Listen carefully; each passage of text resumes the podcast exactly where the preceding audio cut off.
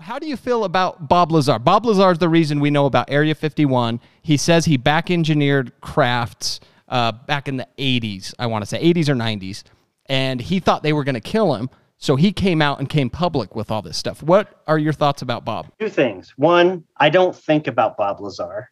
the the second thing is, um, and I should preface this by saying I haven't I haven't done a really big deep dive on Bob Lazar, mostly because I haven't felt the need to. But I just I I I stay away from Bob Lazar like that. It he seems like a larper. Like if I was just to say my knee jerk reaction, he seems like a larper. Um, I don't necessarily trust much of anything that comes from Bob Lazar. I mean, what we do know is that guy was involved in fraud, that the guy was involved with the law, the guy was involved in some shady shit. And I can't yet go that far. I mean, if I if it's proven that Bob Lazar is exactly what he said he is, man, like I will eat my shoe. you know, like right. wow. I will just I'll get down on the ground and I will apologize to anyone who's a Bob Lazar fan and say you were right. but I just don't I, I don't I don't see it. Right. I was I was in that same boat up until maybe a couple years ago and when that documentary came out and then hearing uh, Lazar on Joe Rogan. I I am on the Bob Lazar bandwagon now. I feel like he was involved in some crazy stuff, but I think a lot of the stuff has he's been proven right over the 30 years since he came out. That's my opinion. Anyway. Okay. I'm not going to get you. All right, fair fair point. Okay, so that one you're going to put in in not very credible territory. The one in Aurora, I know you covered this one in your series. Tell me about that one. That one was a a crash, a spaceship crashed and then they supposedly buried one of the bodies there. Yeah, Aurora, Texas, I believe it was 1897 um, an Associated Press report went out uh, nationwide and then worldwide that a spacecraft had crashed in Aurora. The occupant of this vehicle was reportedly buried in an unmarked grave. And the story goes that uh, there were fragments of the spacecraft strewn throughout, etc. And this garnered a lot of press uh, worldwide uh, about this UFO crash. And MUFON later went back to the scene of the uh, of the alleged craft and supposedly acquired fragments of metal and alloys and had them analyzed and supposedly found some weird stuff in the metal fragments. It should be noted that this Aurora, Texas, uh, was losing money. Uh, they had they had anticipated getting a train station built at their city mm-hmm. and that the trains would run through their city, thus bringing people, tourists, etc. The train uh, company did not do that. They bypassed the city completely. And the city, uh, it, it, could be said that the city, someone put out this story to garner attention and put Aurora, Texas on the map. Could be the counter argument of what, you know, occurred. I did not know that actually. So do you put that in the skeptical or do you put that? Yeah. Yeah. Okay. I put in the skeptical with the only outlying thing being the metals that MUFON collected and had analyzed, and um, a professor I forget I forget which I think it might have been the University of Iowa, some university uh, put out a quote saying he found quite quote quite puzzling um, alloys within the metal, stuff he couldn't explain. Are these little pieces yeah. that they found? Some of the pieces are like the size of your hand. Okay. Yeah. Okay, that's interesting. Um, and there was, oh, by the way, another outlying thing is there was a, a in fact, a unmarked. They they did a ground penetrating radar at the site and did find an unmarked grave from around that time, but it had deteriorated so much that they couldn't determine exactly what was under the ground, but it was an unmarked grave, and they were never given a permit to exhume the grave. No one would allow them to dig. So the answer is still buried in Aurora, Texas. Do you think they'll ever let them exhume it? What's the reason they won't let them? Do we know? I mean, to answer it logically, probably because they don't give credence to the History Channel's claims of aliens being in their graveyard. you Okay, know, right, they they don't want to even give credence to that. Would be the logical answer. right. Okay, I can I can get down with that. Let's go to 1947. The the mother lode, Roswell. What do you think is going on here? Okay, Roswell, Roswell, Roswell. Um, okay, so let me just say two facts, and I always focus on the facts. Okay. Fact number one: this is true without a doubt. The U.S. Air Force, the military, U.S. military, put out a press release to local press in New Mexico that a quote crashed saucer had been recovered um, outside Roswell. It actually isn't anywhere near Roswell. It's actually near a little town called Corona. It's actually northwest of Roswell. But they said that in their initial press release, a crashed saucer, super specific. They literally said that. Within 24 hours, a new press release, this is fact number two, a new press release is issued saying, no, never mind. It was actually a weather balloon. Mm. That both of those things are true. And you have to wonder, like, what the hell made you say saucer? Like I could I could see you going a balloon typed object or something. Yeah. To say saw is such a specific description of something you found in the desert, and then to change it to fragments, little thin foil fa- fragments of a weather balloon. How did you get saucer out of that? This wasn't a, a, a crank who released that statement. That was the U.S. military who released that statement. So you have to go, okay, that's weird. Why did they say that? Now, Mhm. all the stories that came out of what really happened there, I think maybe 70% are not true or or embellished. I I tried to read Philip Corso's book, The Day After Roswell, Mhm. which is supposedly the tell-all book about what happened. I mean, ex-military guy reveals all after he died, you know? Right. I got halfway through that book and I just couldn't finish it. It was like I, I, I'm sorry to say to people out there who like love the book, but it's such bullshit. Like it just came up, it came across as just embellished, honky donkey bullshit. Oh, like, I- Right. The way it's written, there's just unbelievable stuff, like unbelievable claims in that book, backed up by nothing but one guy's word. I, I mean, the wacky. Okay, so for example, you know, infrared, you know, green night vision. oh, you know, yeah. in yeah. reality, how we use that. Mhm. He claims in this book that came from the alien craft. They like reverse engineered part of the craft, and that's where that's where we get our night vision. That's and then he says um that he says like coaxial cables that we currently use for like internet or no i'm sorry fiber optic fiber cables that we optics. Yeah. Yeah. yeah fiber optics he says those were wires that were taken out of the craft no one knows this but they're actually using ufo technology that was pulled from this lasers lasers lasers that we use in the medical field and the military this guy claims we got lasers from this ufo also and i'm like no you didn't lasers were like in the 18 whatever hundreds like first discovered like it, I, I couldn't finish the book because i was like this is the truth? No it's not. I think X-rays too. Didn't he say X-rays? so, i don't know. There's so many claims in this book and the first half of the book honestly is good. Like i was kind of into it. I was like okay this is good. And then when he gets into like the reverse engineer stuff and he's quoting exact word for word conversations that had occurred 50 years prior for pages and i was like how did you remember every word spoken Mm. for like five pages. It's like 50 years later. Like I could see you paraphrasing someone said this, but he's direct quoting people for pages from 50 years ago. And I'm like, I'm not sure your these quotes could be completely accurate. You couldn't attribute them completely. The book pissed me off. I don't know if you can tell.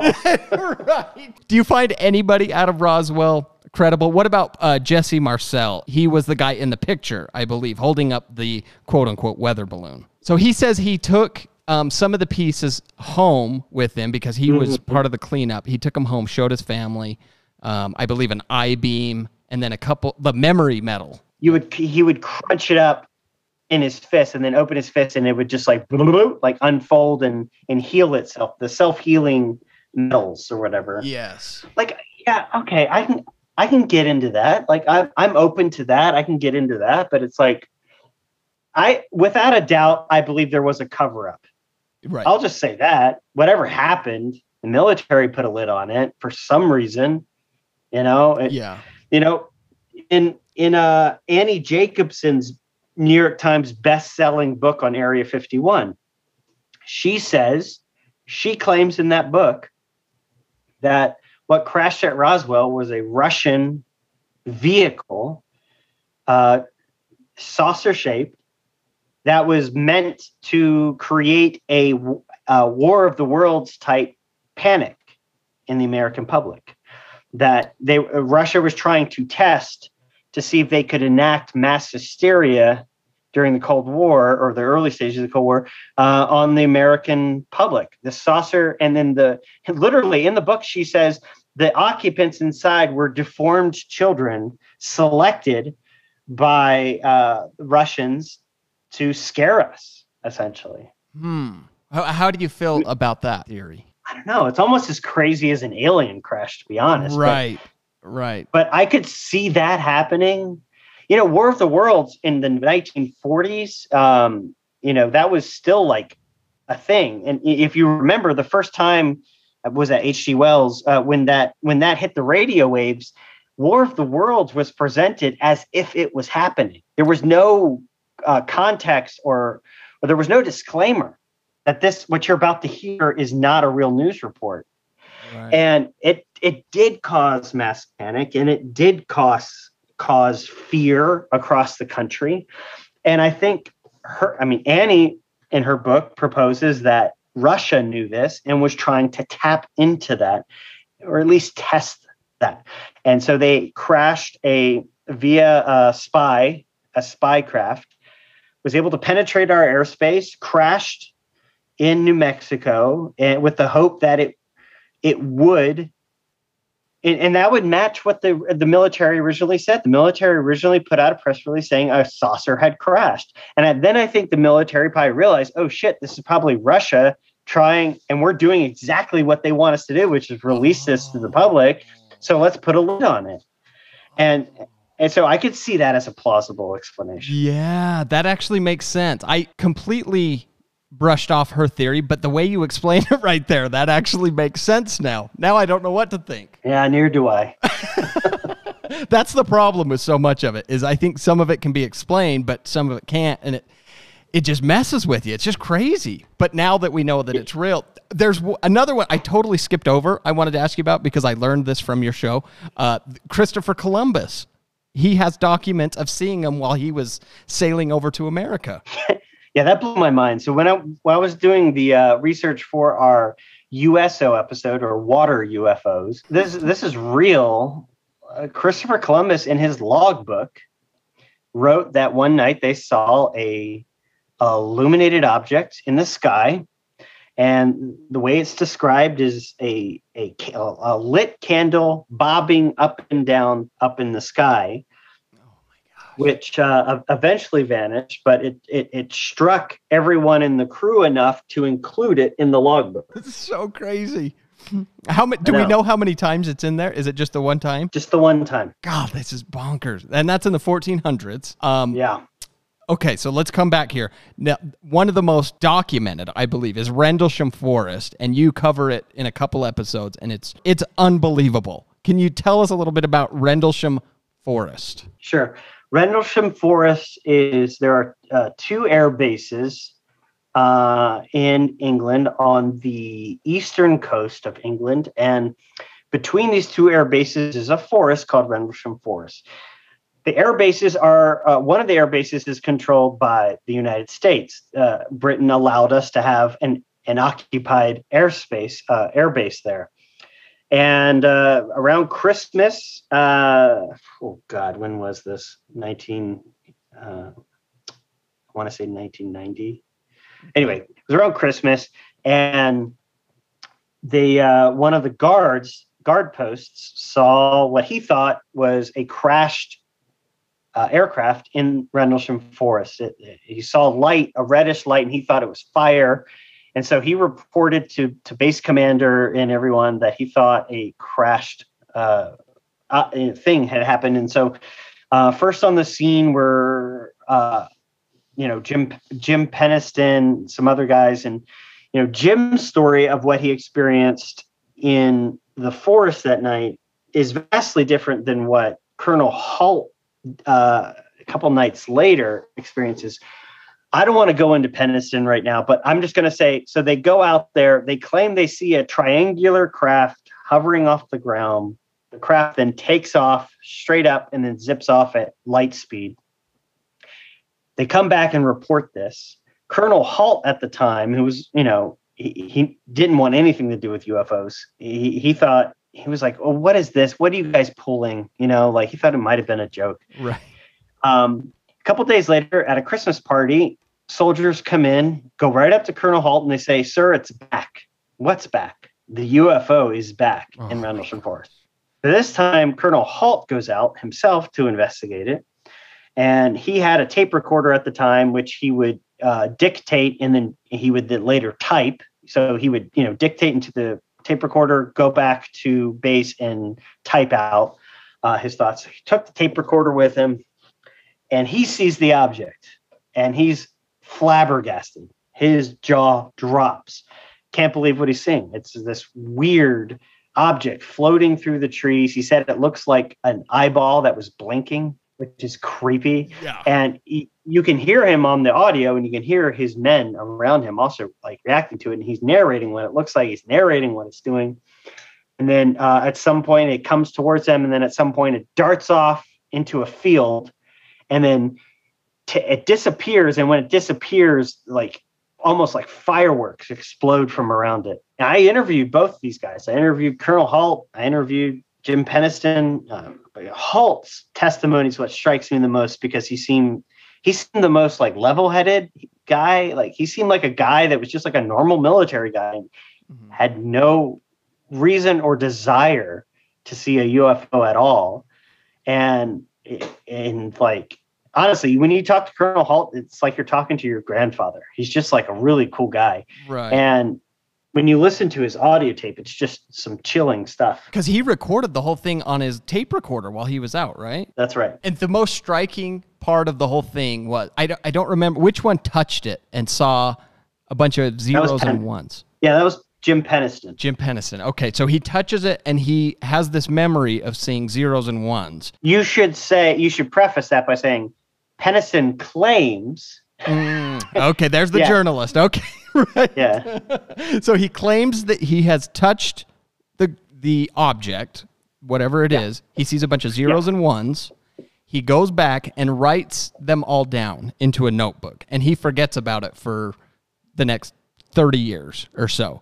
And then, was it him that got it interpreted? Uh no. Oh, uh, so basically, how the story goes is he was being interviewed by tel- some television program about his uh, experience at Rendlesham Forest. And while being interviewed for this documentary, he pulls out his notebook and he's like, Oh, I wrote it all down here. Like, here I wrote, you know, the description. I actually drew a picture of it. Here's the triangle that I drew 30 years ago. And as the story goes, the the producer of the documentary goes, "Oh, what are those ones and zeros?" And he goes, "Oh, well, that's a different story."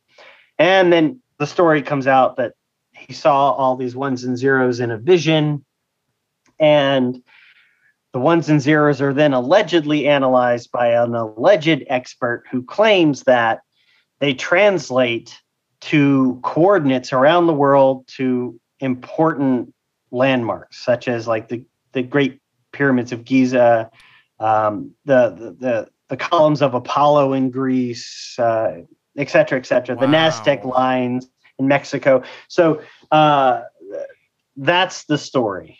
Wow. So I didn't realize that's what it was. That it pointed to all of those, and didn't wasn't there a was there a message? Am I remembering this wrong? Was there a message in there also about Yeah, there was. You're goddamn right. There was a message, and the message said, "Eyes of our eyes." Something about the um, for the for the future and persistence of humanity from the year 8100. Oh my gosh. so theoretically, if that's what happened, this is not an extraterrestrial? Or is it? Or is it someone from the future? One of us from the future? Jim Penniston says flat out he believes it was us from the future. Oh my god. Huh. What do you what what are your thoughts on that? This is just insane. Uh, well, I think you just said it, man. do you strike does he strike you as as credible like So I've met a wide range of people who claim UFO stuff Yeah. and you can tell usually right off the bat if they're bullshitting or if they're like they've got something going on in their head you know Right. um and and then you've got the people where you're like well actually i don't know this guy seems this guy seems to believe to believe it himself like he believes it and so i with penniston he didn't strike me as someone i could outright discredit and so Hmm. i was i believe he believes it is as far as i'll go Okay. All right. So you believe you believe he believes what he's saying. yeah Okay. All right. Man, that is that is so wild. And these are the more you dive into it and you cover all of these so far in depth and have so much information on the basement office. Uh, everybody's got to check it out. It's so good. And there's I I know I've kept you probably a little longer than you thought. If if I could just ask you a couple more. Travis Walton, the guy uh, for Fire in the Sky. Do you know have you covered him at all? yes Okay, and what's your what's your thought? His story is he got abducted for a week, maybe nobody could find him. Uh, three days i believe Three days. Okay, nobody could find him, and he comes back and he's got this story that he was abducted and kept in a spaceship, basically, and they ran tests on him. What's your feeling on Travis Walton's story? It's tough because I, you know, Walton's story is couched into the whole alien abduction thing, folklore, urban legends, and I have a problem with the whole thing, the whole concept of alien abduction, and I'm nowhere near convinced that it's an actual phenomenon. That's just me personally looking into it, and I believe there are actual rational scientific explanations for a lot of experiences people have. Um, and but with Travis's story again, I believe Travis believes it.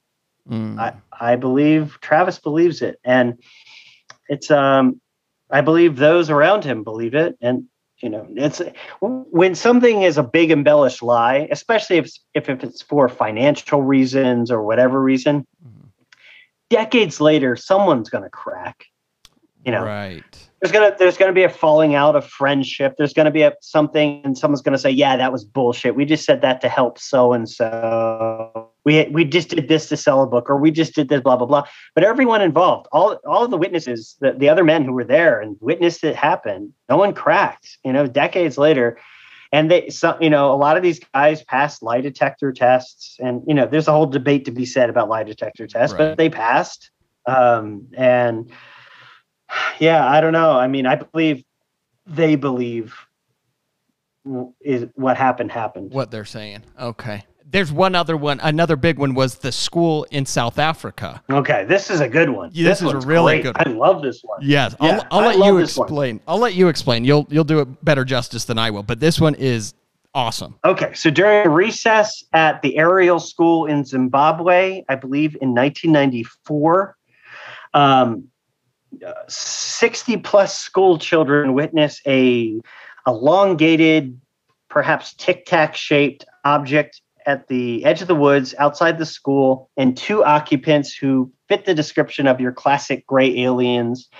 Um, who approached the children and spoke to them telepathically um, in their without you know in their spoke to them in their brains and um, and then left and Dr. John Mack, who was an award-winning uh, psychologist, award-winning, I believe from Harvard, um, went out and interviewed every child one by one, and they all tell the same story. And when they when asked to draw what everything looked like, the craft, the aliens, they all draw more or less the same thing. Their stories don't differ. And uh, the National Institute of Medicine, you, you can look it up on their website. The Na- no, I'm sorry, the National Institute of Health, NIH.gov. There is a published paper on mass hysteria in Africa, so in South in, in, African countries. And so It was a study on mass hysteria, mass hysteria being a real thing where a group, a large group of people become fearful of something that doesn't exist. It's an actual scientific thing. And they studied a few cases, and Ariel School 1994 was one of them. And it was the only one, the only case they couldn't definitively uh, say it was mass hysteria. Really? Yeah. Whoa. And this is, and still to this day, these children still have the exact same story that they had back then. Yes. And now, so, as adults, these children stick to their story. Yeah. And something you pointed out, the pictures they drew looks like the tic tac that we just got the video of. Yeah. And what what's really unsettling to me is I mean, I have kids. I have two kids. And like I know what a child's imagination's like. And I know that it differs from day to day and what they're into today is different tomorrow and how they describe something today is going to be different tomorrow and the fact that these children look uh, shell shocked and that they're the, the the almost reverence that these super young school children talk about what they saw and the fact that i mean you bring in one child and ask them about something and bring in another their their playmate if it's a lie you're going to get different stories, right. especially with like an, an 11, 12 year old. You're, you're going to start to get varying stories. And you just didn't get that in this case. 60 plus students. Yeah, that's impossible. testified to this. Right. You know? And then that you, and then that you have to up the ante when the telepathy comes in there. I mean, you've got students from all backgrounds, you know, uh, white, black, all, all, uh, multiple races. They're saying they spoke to us in our heads and and they said uh, humanity is not taking care of the planet. Humanity is hurting planet earth and we are very interested in humanity taking care of this planet is what they said the message in their heads was. Oh my gosh. And none of them were scared right? They were all they were like you said they all had a reverence for it yeah, the, the students do speak about feeling fear in the initial encounter, but once the this is per the students, once the alien started speaking to them, like all their fear melted away. Oh, like they oh, felt wow. calm. This is bonker. That case out of all a lot of the cases I've looked at, that case is one of the handful that bothers me. right. Because you can't you can't explain it away. And people have tried for when did was it in 90 the 90s or was it?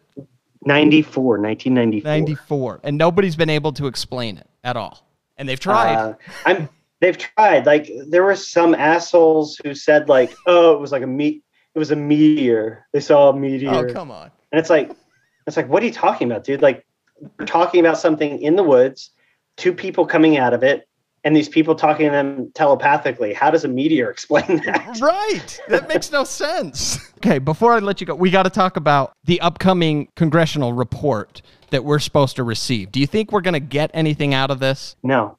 No, I do not. I'm with you. I'm with you. I'm I'm no. afraid it's going to be quite the disappointment. Well, uh, for a couple of reasons. Let's just start with the, the logistical reason. One, it takes, as Lou Elizondo says, it takes longer to remodel a kitchen than it does uh, than the time allotted these uh, these guys have had to come up with this report. A hundred, you know, right. um, they've only been given a, a, couple months since the mandate, and they're supposed to like come up with a detailed report on decades worth of UFO sightings. Like, I don't think that's logistically feasible. Also, the UAP task force, which the Pentagon created, we're not talking about a department full of dozens of people from what I understand from my sources, it's like two or three people, man. Oh, wow. and it's tasked to do all of this. And so, like, I could totally see a filing of of an extension happening, a mm-hmm. preliminary like two pager saying, "Hey, this is serious. We're taking it seriously. We need more time." The end. I think if we get anything above that on on June 25th, I'll consider that a massive win. Like, wow, what a miracle! Like mm, that right. you were able to do more than just two pages by then. and you have to understand that there are still elements within the Pentagon who want none of this to come out for various reasons, but they just don't want it to come out. Roadblocks are still there in the Pentagon for what gets revealed to the public. Right. Lou has been trying to get he's been at the forefront like you said. Yeah. Has he told you anything uh i you just did a big interview with him. Was there anything that surprised you i guess that he said? Lou said a lot of things that surprised me in that interview. I only want to focus on one because it was a personal passion of mine and and because of that it blew me away. Mm-hmm. as a journalist i don't i rarely speak uh rare, i rarely uh, share my personal thoughts what i think personally right. which may or may not be unfounded um, but but one of my personal thoughts for the last year plus, maybe even two years, has been an obsession with the fact that humanity has a hubris that seeing is believing. And i don't believe that's so. Human beings the human animal can only perceive a certain spectrum of uh, of reality. Our eyes, are literally our eyes and brains can only perceive and see physically certain amount of things, not everything. Mm-hmm. Hummingbirds can see colors that outside the rainbow. hummingbirds can see colors that human beings have never seen, like a, a new color that you've never seen. Oh, wow. um, radio telescopes reveal nebula and, and and and space objects that human beings will never be able to perceive with the naked eye technology is needed in order to see things that are right in front of our face but we can't see them. And along that those lines i think that ties into ufos i believe that ufos this is just me speaking per- personally i think there is evidence anecdotal evidence that leads to the fact that they're there they're right there. We just can't see them. We just can't interact with them because they're dialed into a different hertz. They're dialed into a different dimension that we just can't see. And I asked Lou, oh my God, and like my jaw dropped because I didn't I didn't prompt him or push him in this direction. I just said, hey, some people say it's man-made, some say it's aliens from another galaxy. What do you think? And he says, why does it have to be either of those? There are a lot of things we can't see mm. that are right in front of our eyes. And I was like, no way. He's actually saying what I think. And um, he said, maybe this is uh, you know, maybe this is just a new discovery of something that we used to call sea monsters, like the giant squid and, and, great white. Back before we understood what we were looking at, they were sea monsters, but now they have a scientific name. Oh. Uh, and he and he said maybe this is something what UFOs represent is is something just like that, something that we saw that we couldn't explain that will one day be explained, and we'll we'll recognize they were always here. So something that our it, are you saying our brain is blocking it out basically because we can't comprehend it but that we're always seeing no, it? No. No. So the human brain the eyes the eyes that evolution have, has given us can only perceive uh, h capital h lowercase z hertz. A certain hertz okay. of visual of visual spectrum. We can only see a certain light spectrum, certain color spectrum, a certain motion spectrum there are lots of things uh, animals such as the hummingbird have a different hertz they, they their eyes and brain are wired differently and so they perceive reality differently and so mm. uh, you know this was just published in national geographic hummingbirds can see colors that human beings cannot that that are invisible to the human eye oh, and okay. and so there's already a precedent about it within within the animal kingdom within mother nature and Lou is basically saying what I believe, which is there's stuff in front of our eyes we can't see. Oh my gosh. That's enough to blow your blow your mind, man. I know. I know. I know. Oh, it's awesome. it is. It is awesome. And it's and we're finally getting to the point where I feel like we may get some answers relatively soon. Like you said, I don't think this report's going to be anything, but I think we're in the on the right path to be to get these answers. I guess is what mm-hmm. I'm trying to say. So what? Sure. What are you working? Are you doing more episodes of the Basement Office? Uh, can we expect those anytime soon? I hope so. I think so. Okay. I don't know. okay. So it's undecided so far. Dang. I check every Wednesday. Yeah. Every Wednesday I check for a new episode. Yeah, I'm, I mean, COVID is kind of like because we're not i can't physically go to the basement office set right now like i just can't physically do that so that set us back and then there's just like i don't know i think we're all waiting for uh, the 25th to happen, and you know, and then we'll like reconvene on like how to handle the show. You know, if the government comes out and reveals literally 100% all of the truth about UFOs on June 25th, which is like two and a half weeks from now, then like, what's my show? Oh, right. yeah, good point. You know? Yeah, I guess it would be. Yeah, I don't know. I thought I had it for a second, but I got nothing. That's a that's a good point. So yet wait until after that. Are you working on any UFO stories now that you can tell us about? Yeah. Um, I mean, this is out there in the public already, so this isn't a technically an exclusive. So I can safely tell you whether my article goes up or not. Okay. okay. Um, but I'm reporting today in the Post that Lou Elizondo is seriously thinking about running for Congress with the mindset of getting into Congress and forcing UFO disclosure to happen from the power of a U.S. congressman. So Lou is has Lou's been teasing that, and and then just this week confirmed his interest about putting his hat in the ring, running for Congress winning and then spilling the UFO beans to everyone. I love that. Is that so? That's confirmed. Yeah. He's gonna he's gonna do it, or he's just toying with it at the moment. Basically, he said if if the UFO report that the Pentagon is going to release is bullshit or watered down in any way and is anything short of full disclosure of the truth, he's going to run for Congress and make it happen.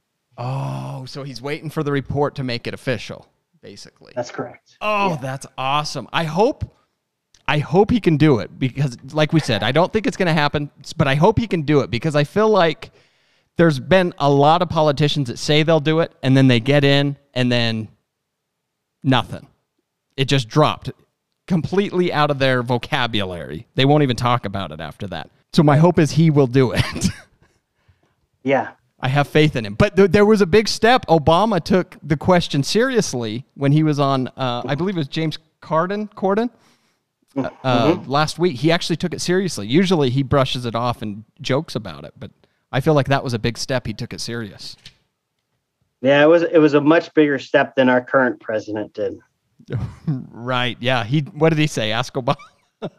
I, think he said uh, the question was great. It was just kind of like, hey, the Pentagon's putting together this UFO report. Pilots are like uh, encountering these things, and, and the military saying it's a safety hazard. Like, uh, do you support uh, this this report that the Pentagon's going to go put out? And and Biden was like, "Go ask Obama," and then he like ripped his microphone out and then like literally ran off stage. you know, someone pointed out that he was the only candidate that did not talk about UFOs on either side. Yeah. He's the only one. And oh, miraculously, he's the one that gets elected. There, there's oh, a whole man. story there, I think. You need to, everyone listening needs to go back and watch Biden answer that question because then you will, like, the way he literally rips his microphone off and quickly exits stage left. Like, he couldn't get out of there fast enough. Which could tell you something right there that he knows something and he doesn't want to say. It made him too uncomfortable. Yeah. That yeah. Maybe. I don't know. I like to I like to look into it a little more. But anyway, all right, Steven, man, this has been awesome. This is I could do this all day. This has been so much fun. I appreciate you taking some time and gracing us with your presence. Sure. We'll have to do it again, but I appreciate it. Check out uh, StevenGreenstreet.com and you can check out the basement office. Hopefully, new episodes coming soon. And then that uh, article you're releasing will hopefully by, be out by the time we drop this. Is it supposed to be today? You thinking? I'm thinking today. Yeah. Okay. Awesome. Well, we will we will look for that definitely. And thanks so much, man. Again, we uh, really appreciate it. This has been fun. All right, man. Have a good day. Bye. Okay. You too. We'll see you next time.